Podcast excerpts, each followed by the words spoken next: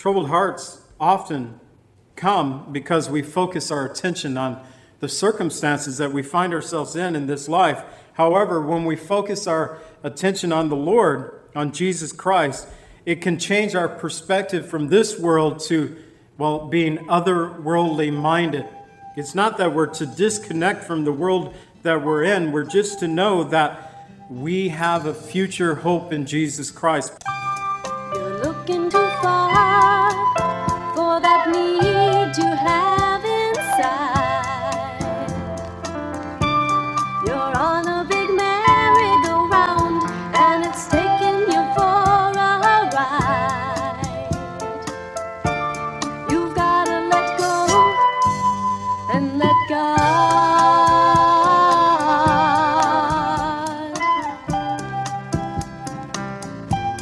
Welcome to the Cleansing Word. We invite you to stay with us as Pastor John Pennell of Calvary Chapel, Lake Villa, takes us through a verse by verse study from God's Word. Each Monday through Friday, we'll be airing messages to encourage you in your faith that you might grow in the knowledge of our Lord and Savior, Jesus Christ. I hope that you enjoy this broadcast, and I'll return at the close of this teaching to give you more information about our church and how you can obtain a copy of this message. Now, here's Pastor John with today's message from God's Word. do in your life. We can get rid of pain and get rid of strife. All you've gotta do is let go and let God.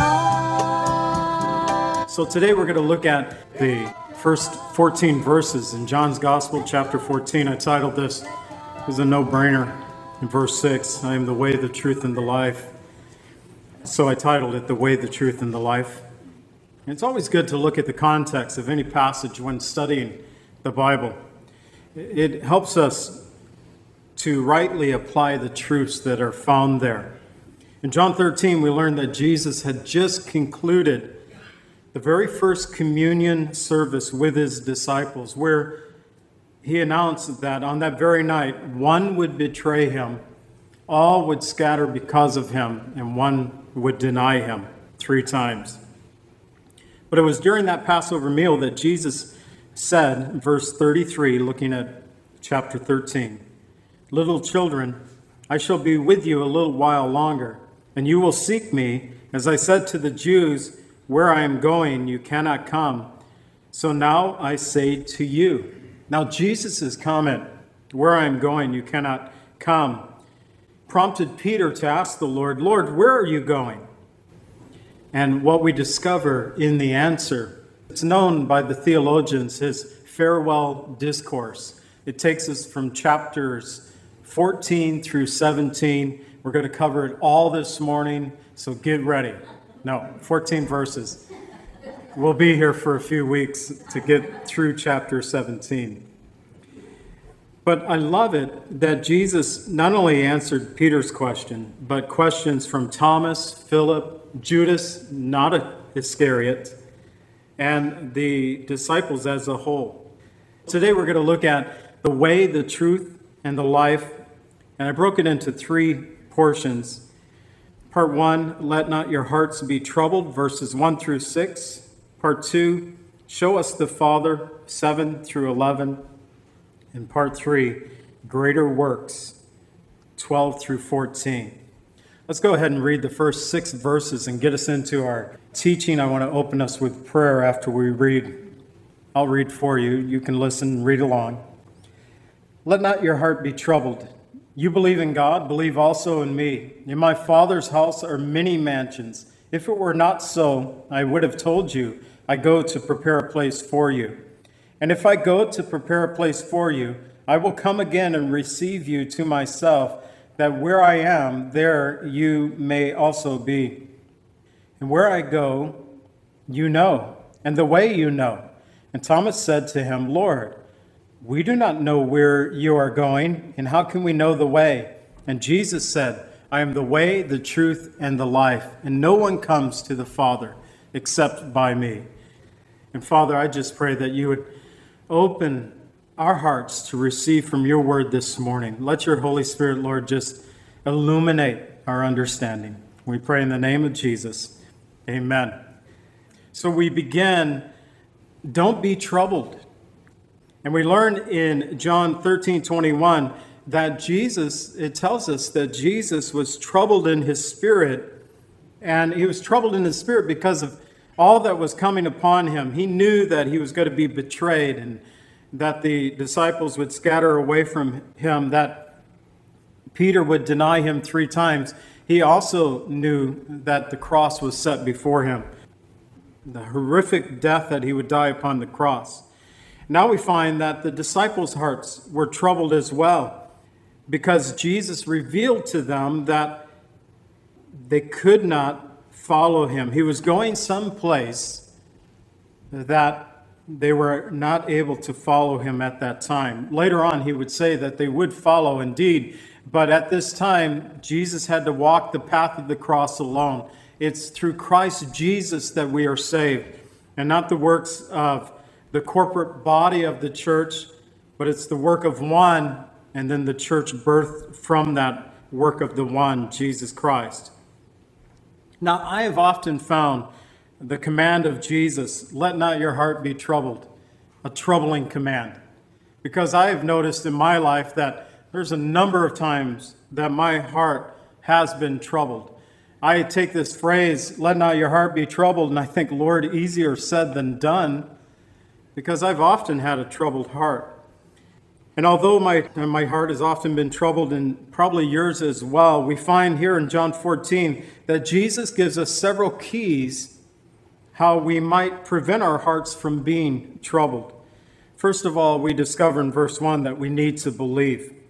He said, Let not your heart be troubled. You believe in God, believe also in me. The Greek word for believe here is pisteuo, and it means to have faith belief, to place a confidence in or to have a trust in.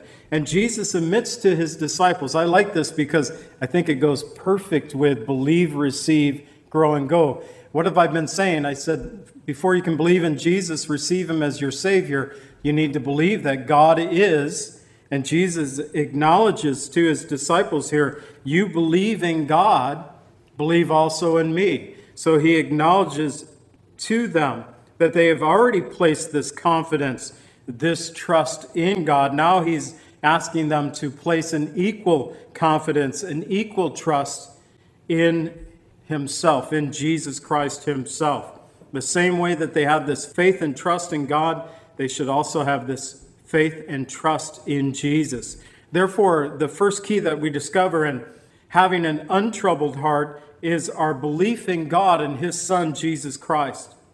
Jesus said in John 11, 25 and 26, I am the resurrection and the life. He who believes in me, though he may die, he shall live, and whoever lives and believes in me shall never die. Do you believe this? We have to have that belief in God and an equal belief in Jesus Christ himself. Secondly, one of the ways that we can have an untroubled heart well, mansions. Not mansions here on this earth, but a mansion up in heaven. He said in verse 2 In my Father's house are many mansions.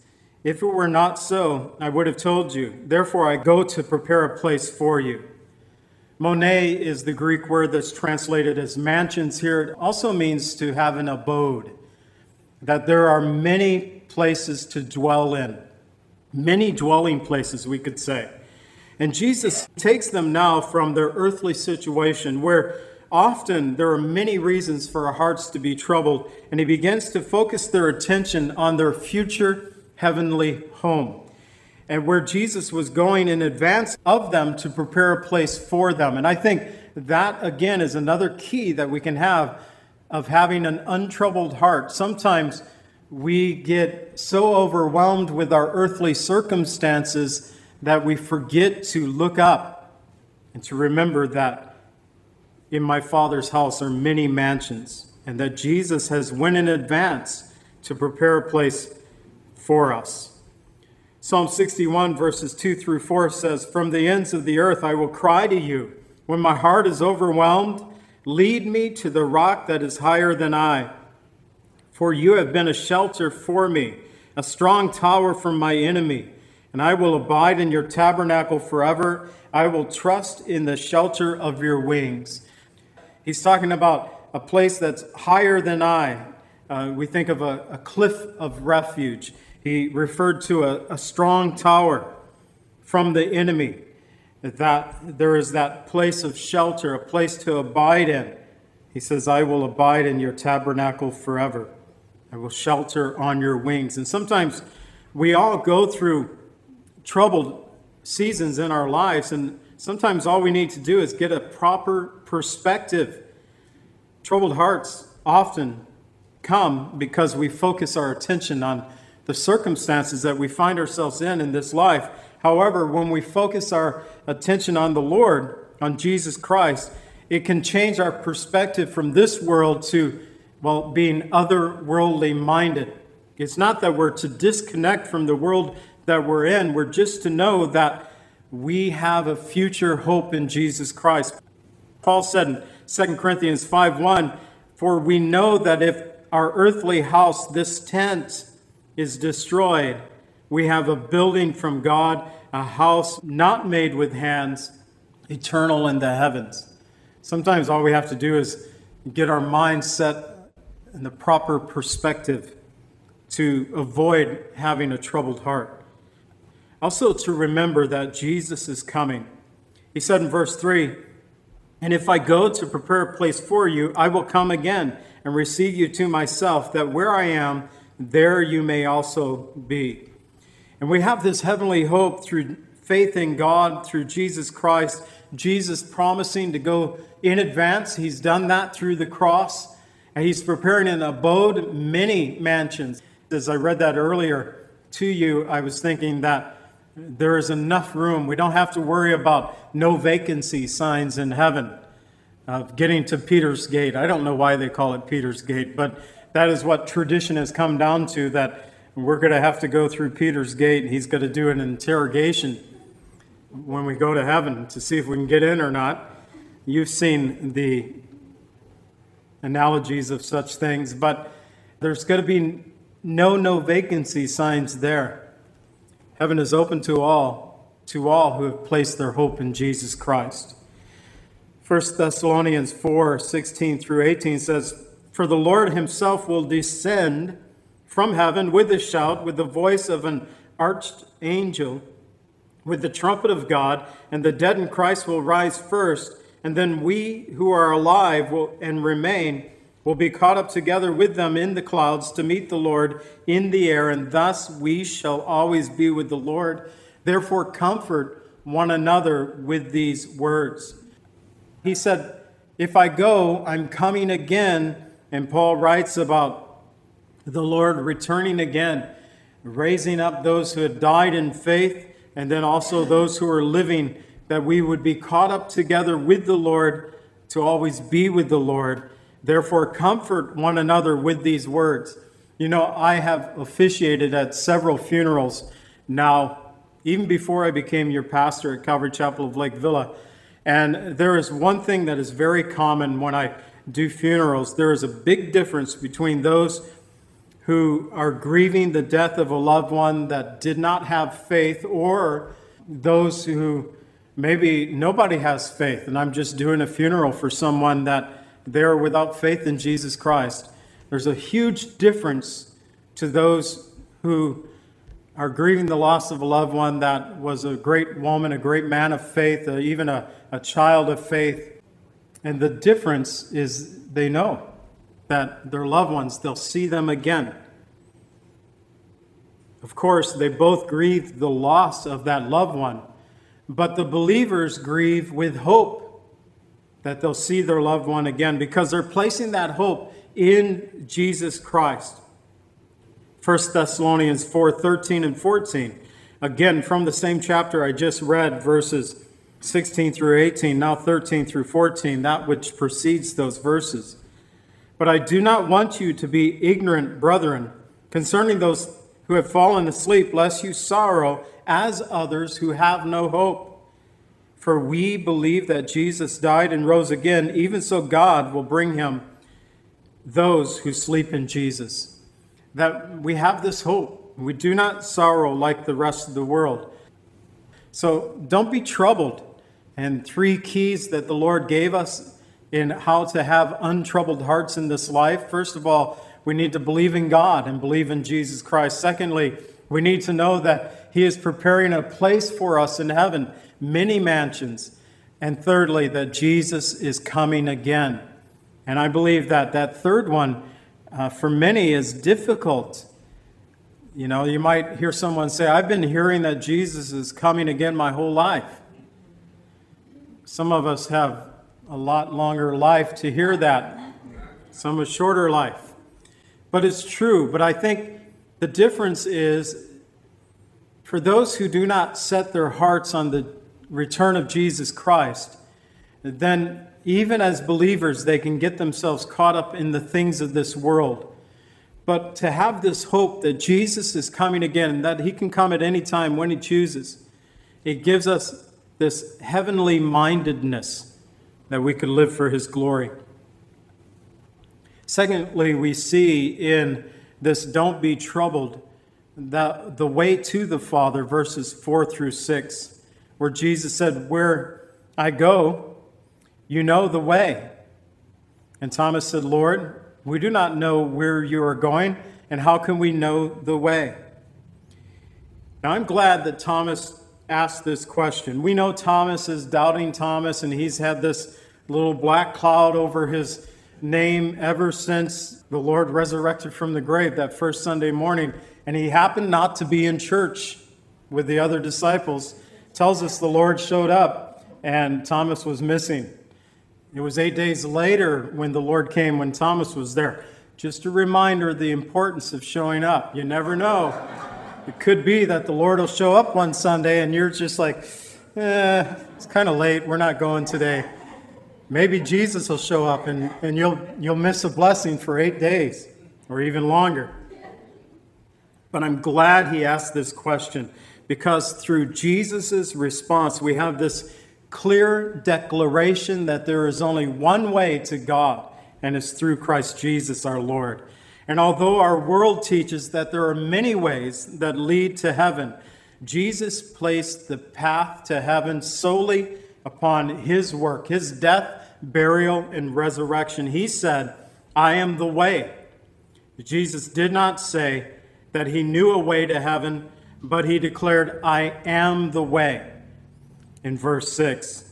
You know, the Apostle Peter would preach on to the city of Jerusalem in Acts 4:12 saying, "Nor is there salvation in any other, for there is no other name under heaven given among men by which we must be saved. No other name. Jesus said, I am the way. He also said in verse 6, I am the truth. And Jesus did not say that there are many other truths, but he said, I am the truth. And we have that in our world today. It's like, what's truth? You know, your truth might be good for you, but it's not my truth. Well, Jesus has put an exclusive on this. I am the truth. And in John 8, 31 and 32, and also verse 36, Jesus said to the Jews who believed in him, If you abide in my words, you are my disciples indeed. John 8, 32, you shall know the truth, and the truth shall set you free. In verse 36, I love it. For therefore, if the Son makes you free, you shall be free indeed. It all hinges on knowing the truth. You shall know the truth, and the truth shall make you free. That truth, Jesus Christ. He's also the life. He did not say that there were many sources of life, but that I am the life. In John 1, verses 4 and 5, in him was the life, and the life was the light of men. The light shines in the darkness, and the darkness did not comprehend it. We discover that in our world today that there are many who do not comprehend the light of Jesus Christ. The light is shining. It's evident for all to see, but many do not comprehend. They do not believe. As we learned during our family camp weekend, I think the week before I presented this uh, before family camp, that for the average adult to come to faith in Jesus Christ, they need to hear the gospel at least seven times. They need to hear it at least seven times. You know, that gives me hope in many ways. Uh, we, one of our big fears about sharing our faith of Jesus with others is that we'll be rejected.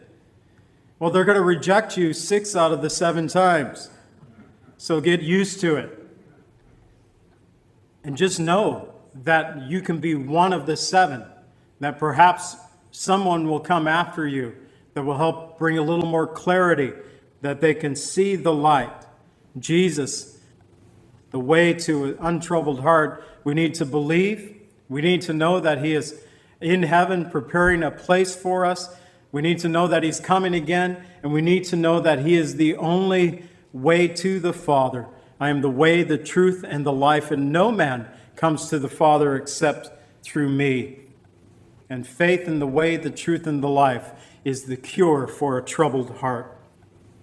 We also find that the importance of believing in Jesus, verses 7 through 11. In verses 7 through 9, we find, Show us the Father. Jesus said, If you have known me, you would have also known my Father also. I threw in an extra also there. If you had known me, you would have known my Father also, and from now on you know him and have seen him. Philip said to him, Lord, show us the Father, and it will be sufficient for us.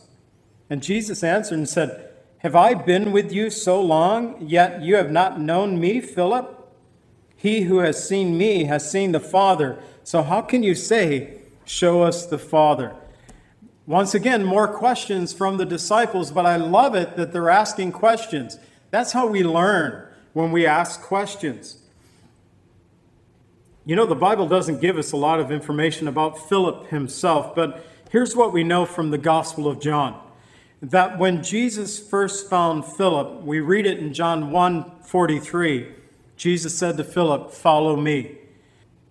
Philip immediately went out and he found Nathanael. He's also known as Bartholomew, uh, as one of the disciples, but he testified to Nathanael, saying, John 1 45 and 46, we have found him whom Moses in the law and also the prophets wrote, Jesus of Nazareth, the son of Joseph.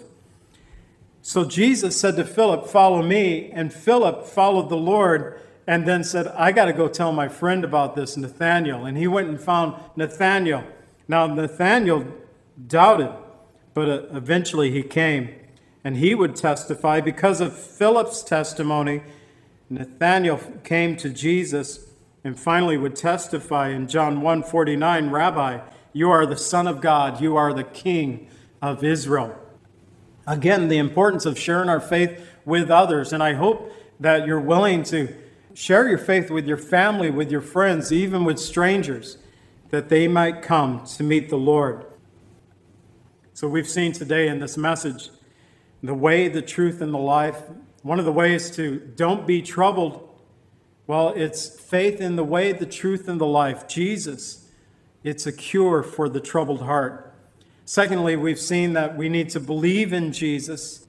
And to believe and to receive Jesus, it's equal to believing and receiving God. I, I truly believe you can't have one without the other. Well, I believe in Jesus, but I don't believe in God. What? That doesn't make sense. Or I believe in God, but, and a lot of people will say this, but I don't believe in Jesus. Well, the two are connected, they're one with one another. May we be willing to seek the Lord to do greater works in our midst that we can participate, that we might have fruit, fruit that remains, that the Lord Jesus Christ and God the Father would be glorified through our lives. Let's go ahead and stand and we'll close in prayer. We got our worship team coming to lead us in a song. And if you do have a prayer need, I'll be down front for the prayer needs that you may have. And Father, we pray that you would be with us today. Thank you, Lord, for this passage of Scripture from John 14. And I know, Lord, in this passage that we've been guilty of having uh, troubled hearts when we shouldn't. Lord, we have been guilty of not having the right faith or belief in you when we should. And Lord, we have been guilty of not giving the glory to you and maybe even receiving the glory for ourselves when It's the glory is all due to you in our lives. Lord, help us to be a people that would seek your face, that our hearts would not be troubled, that we would have faith in you through our Savior, Jesus Christ, that you would be glorified through our lives. We pray in the name of Jesus. Amen.